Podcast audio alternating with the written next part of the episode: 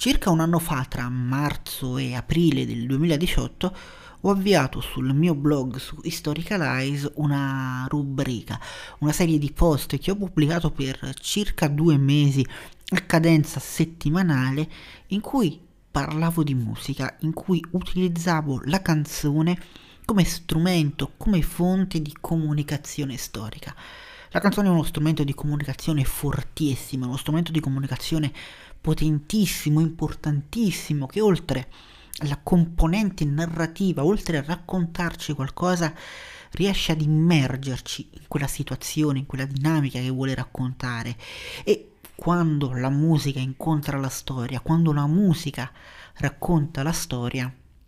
lo fa in maniera molto molto forte e soprattutto lo fa in una forma estremamente originale. Per quanto riguarda i testi molto vicina alla poesia, ma per quanto riguarda la sua forma completa, che si compone quindi di musica, parole, di note, di sfumature, di sinfonie, di sound, ecco che la musica ci proietta in quel mondo ed è quasi come se noi fossimo effettivamente lì, in quel luogo, in quel momento, anche se magari ci sta raccontando qualcosa che è successo da molti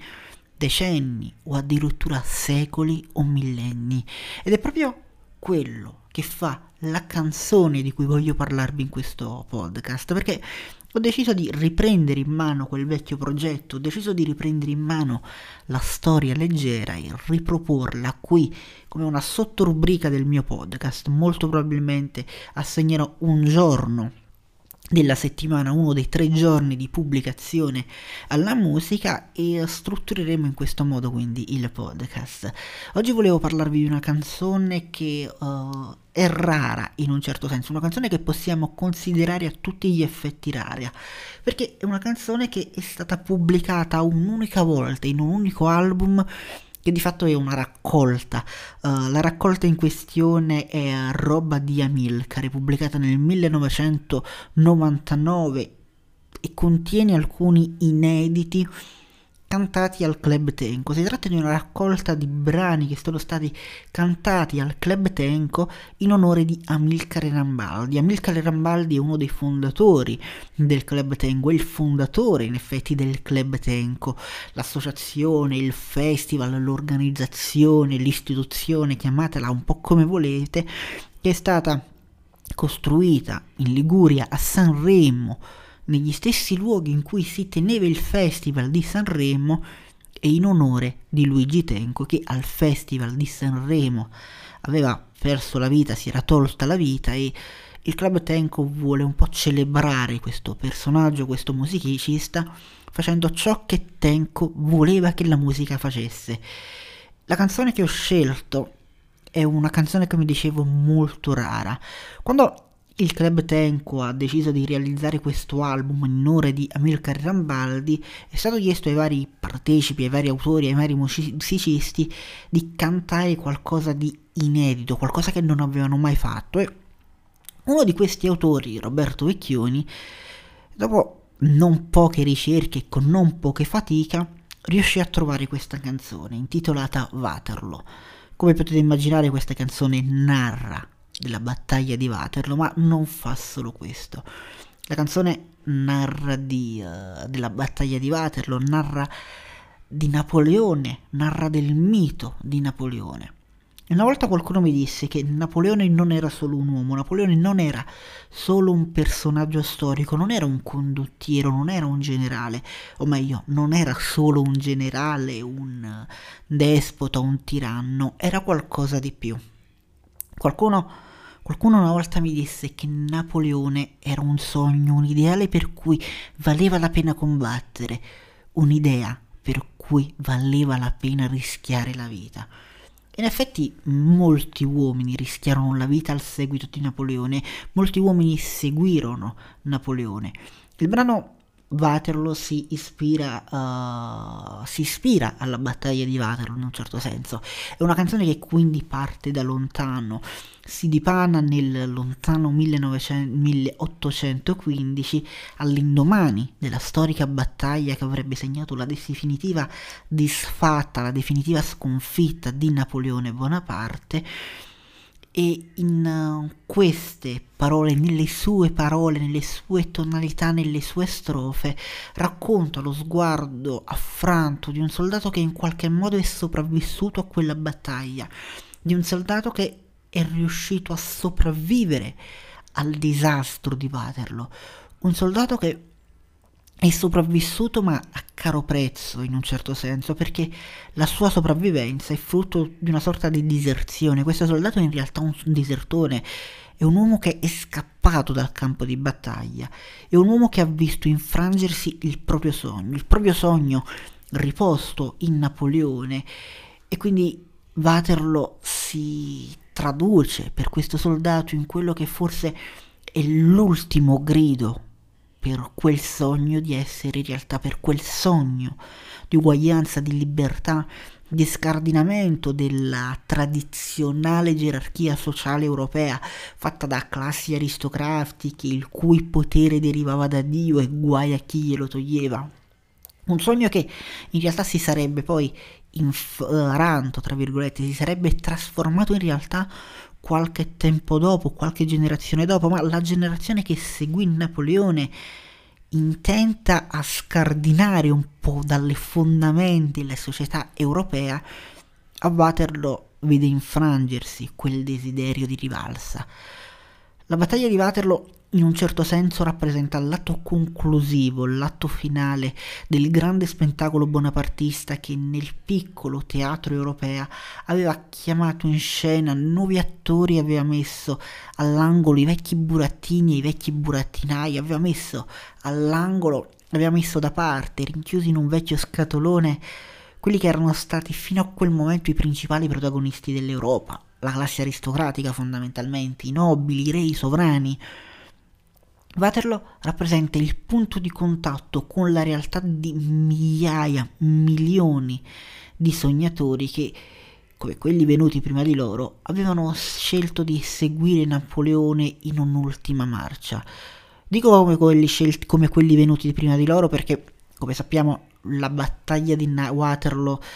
segue temporalmente un'altra importante battaglia che aveva in realtà realmente messo fine all'esperienza napoleonica. Napoleone viene sconfitto durante la battaglia di Lipsa, viene quindi mandato in esilio, anzi sceglie l'esilio sull'isola d'Elba, poi vede un po' come stanno andando le cose in Europa, vede l'esito, vede le evoluzioni, viene aggiornato su ciò che si sta dicendo in seno al congresso di Vienna e decide di ritornare in scena. Rimette in piedi un esercito, riparte alla conquista dell'Europa e questa volta, dopo circa 100 giorni di regno, viene sconfitto definitivamente a Waterloo. Napoleone in quest'ultima battaglia è accompagnato da soldati che erano stati in certo senso fuorviati, affascinati dai racconti fantastici dei veterani. Erano soldati che avevano ascoltato la gloria, la fama, avevano assaporato il sogno di libertà che era Napoleone, che rappresentava, che incarnava Napoleone e avevano scelto di seguirlo per vivere avventure, come quasi tutti gli uomini che scelsero di seguire Napoleone lo fecero perché volevano vivere delle avventure, delle fantastiche avventure, volevano conoscere il mondo, volevano esplorare l'Europa. Erano un po' come dei marinai incantati che si lanciano all'avventura per vedere il mondo e poi dopo un po' si rendono conto che quel mondo alla fine non vuole essere visto e che non c'è poi tutto questo bel vedere al mondo perché è una vita, quella del marinaio e in questo caso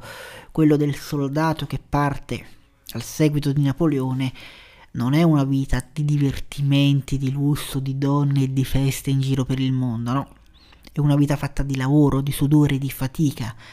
Nel caso dei soldati è una vita fatta di guerre, di battaglie, di morte, è una vita segnata e una vita scandita attraverso le vite dei propri compagni caduti in battaglia e Napoleone rappresenta un po' questo, la caduta definitiva di milioni di uomini, di migliaia di uomini.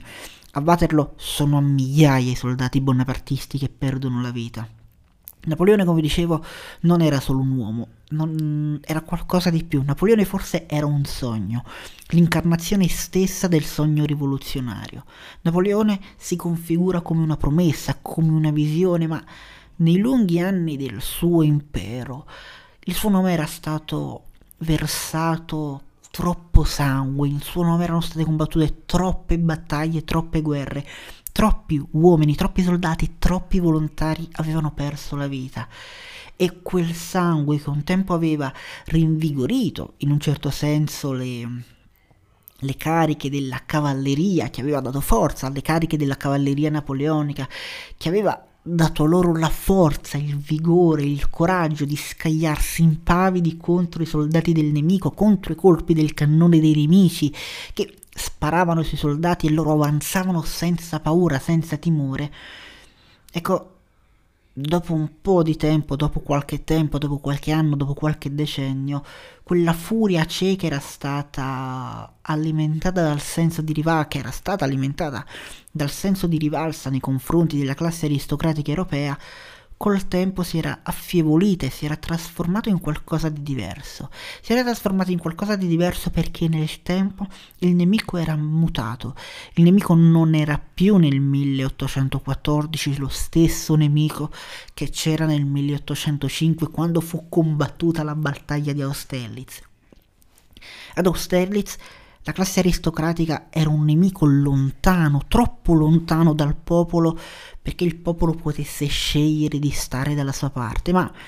dopo 15 anni, dopo 10 anni di guerre combattute in nome di Napoleone, la classe aristocratica europea avevano mutato i propri rapporti, il proprio rapporto con la popolazione, avevano rivalutato il proprio ruolo nella storia e nel mondo e con esso anche le masse popolari, un po' alla volta, avevano mutato la propria percezione delle classi aristocratiche, delle leadership europee e della stessa, uh, delle stesse cerchie napoleoniche, dello stesso Napoleone. Il rapporto che c'era tra i soldati e Napoleone nel 1805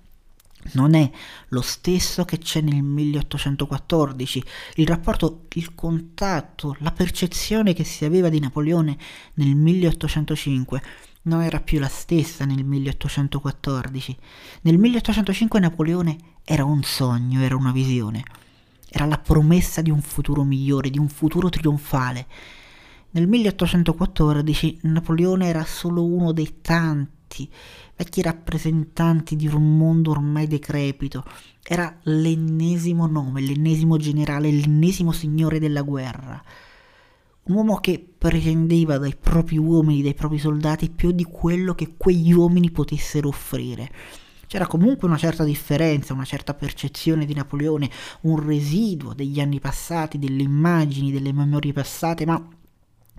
questo sogno si era ormai disinnescato. La figura di Napoleone nel 1814 si è ormai arenata, il mito di Napoleone si è disincantato. Napoleone è un uomo nel 1814. Napoleone è un uomo e la storia lo ricorda come un piccolo nano francese, un nano francese che credeva d'essere lui la storia. Sto citando in questo senso un'altra canzone di Roberto Vecchioni che parla, che racconta di Napoleone, magari di questa parleremo in un altro episodio di Storia Leggera. E allora e allora la coalizione antifrancese nel 1814 è forse meglio dire la coalizione antinapoleonica perché non combatteva più contro solo la Francia, contro solo l'esercito francese. Nel 1814 l'esercito bonapartista, l'esercito napoleonico aveva un po' conquistato tutta l'Europa, gran parte dell'Europa era caduta sotto l'avanzata napoleonica quindi parlare ancora di esercito antifrancese, di coalizione antifrancese può non essere correttissimo, meglio parlare di coalizione antinapoleonica. Come dicevo, nel 1814, col tempo, la coalizione antinapoleonica aveva imparato dalle proprie sconfitte, dai propri insuccessi, dai propri errori e aveva fatto tesoro di questi, aveva capito quali erano i punti di forza di Napoleone, qual era il motivo che spingeva migliaia di uomini ad arruolarsi volontari nell'esercito napoleonico. Così allora inglesi, prussiani, tedeschi, polacchi, eh, russi, avevano capito che il solo vero punto di forza di Napoleone non era né tanto nella strategia, non era tanto nell'informazione, non era tanto nella tecnologia bellica utilizzata, nella potenza dei cannoni o nel numero dei fucili e degli artiglieri, no. La vera forza di Napoleone, il punto massimo della forza di Napoleone è rappresentata dalle sue armate, da quelle armate che avevano affondato le proprie radici negli ideali rivoluzionari.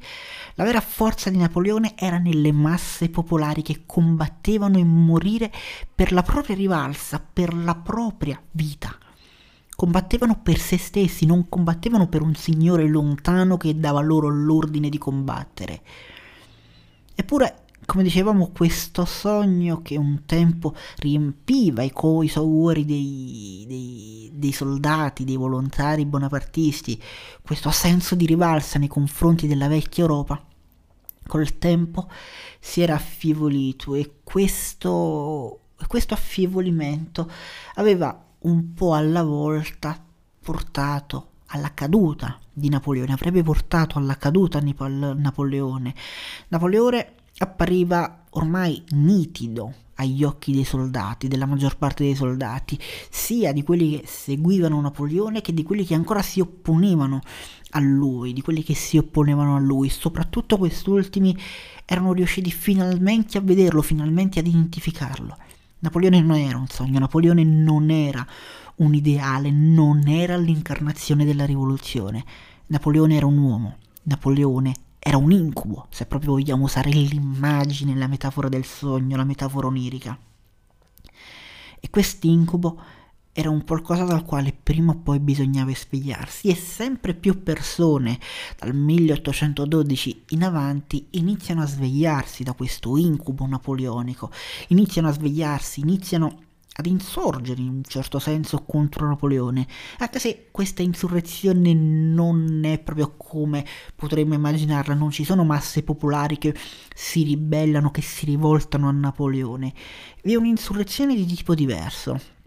calano i numeri dei volontari, si arruolano sempre meno soldati, gli uomini sono sempre più restii a donare, a offrire se stessi e le proprie risorse all'esercito napoleonico, a supportare e mantenere queste guerre che sta logorando e un po' alla volta il fuoco dei falò attorno ai quali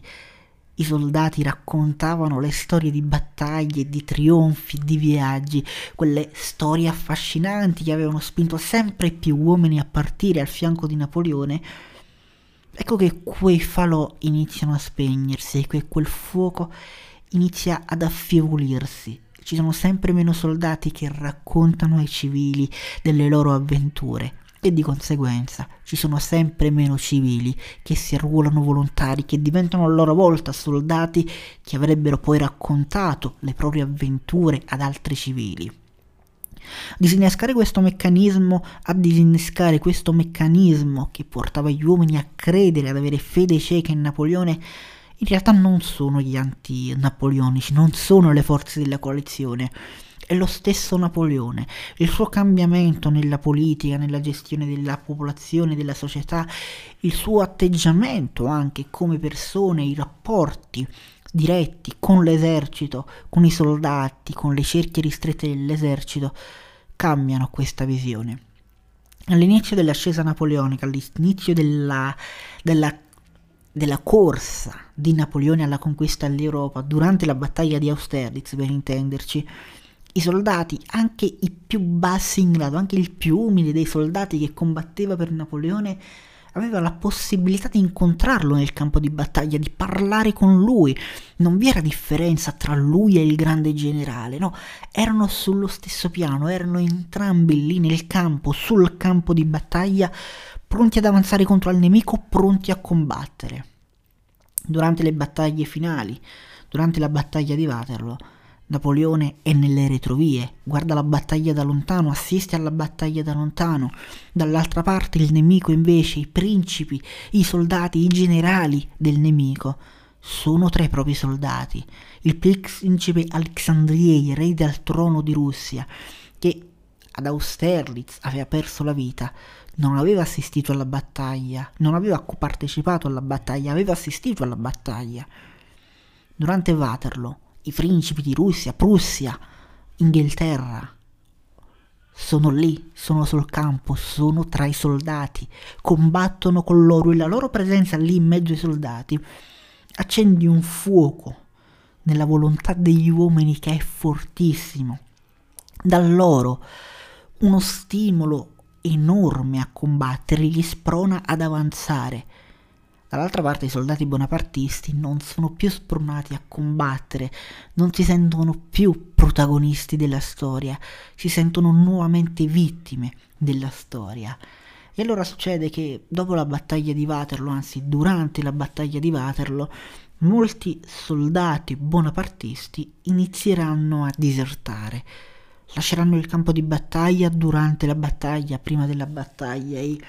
a raccontarci questa storia, a parlarci di questa storia. Nella canzone Waterloo di Roberto Vecchioni è proprio uno di questi soldati. Vecchioni veste i panni di uno di questi soldati che è scappato dal campo di battaglia e che, rientrato a casa, incontra la madre di un altro soldato che gli chiede come è andata la battaglia. Hai visto mio figlio? Tu che porti l'uniforme di un soldato di Bonaparte che eri lì a Waterloo. So che è stato un disastro, ma se tu sei sopravvissuto magari è sopravvissuto anche mio figlio. Ecco, magari tu lo hai visto, magari tu sai che fine ha fatto. E questo soldato, questo soldato pieno di vergogna, perché avvolto dalla vergogna, non ha il coraggio di dire a quella donna sì, l'ho visto ed è caduto in battaglia, anzi no, non l'ho visto perché sono scappato. Dice sì, l'ho visto, era lì sul campo di battaglia, è morto con onore. Era un inferno, purtroppo lui non ce l'ha fatta, io sono stato molto fortunato. Menti alla donna, menti a questa madre, perché non è in grado di dirle che suo figlio magari è morto perché lui è scappato, perché magari quel soldato sarebbe ancora vivo se i due avessero combattuto fianco a fianco, o magari sarebbero morti entrambi. Il soldato questo non è in grado di saperlo, non è in grado di percepirlo. A Waterloo le uniformi dei soldati non profumano più di libertà, non profumano più di avventura, non erano la rappresentazione dei sogni, di ambizioni, di speranze per milioni di giovani in tutta Europa. A Waterloo quelle uniformi puzzavano di sudore, di piscio e di sterco di cavallo. Erano intrinse di sangue, erano logore, erano marce. Erano uniformi di soldati sul campo di battaglia, erano uniformi di soldati morti sul campo di battaglia. Waterloo ci racconta tutto questo, la canzone Waterloo, il brano Waterloo di Roberto Vecchioni ci racconta tutto questo, ci racconta tutta questa angoscia, tutto questo disincanto e lo fa in pochissime strofe. Come dicevo lo fa attraverso gli occhi di un soldato sopravvissuto alla battaglia finale del grande imperatore, una battaglia alla quale in realtà lui non aveva partecipato e di fronte alle immagini che uh, assistito durante le proprie battaglie e alle immagini a cui non ha assistito perché non ha partecipato a quelle battaglie, il soldato, il figlio probabilmente di allevatori o contadini, non è in grado di resistere. Di fronte a quelle immagini, il soldato, di fronte a quel massacro, il soldato che in realtà non era un soldato, era un contadino volontario, non è in grado di combattere, si pietrifica, scappa, ha paura. Questa canzone ci mostra tanta, tanta paura. Ed è la paura di soldati che sono stati catapultati in un mondo che non gli apparteneva, anzi, di popolani, di uomini che sono stati catapultati in un mondo che non gli apparteneva di contadini strappati alle famiglie, trasformati in soldati e mandati sul campo di battaglia a morire non più in nome di un ideale, ma in nome di un uomo.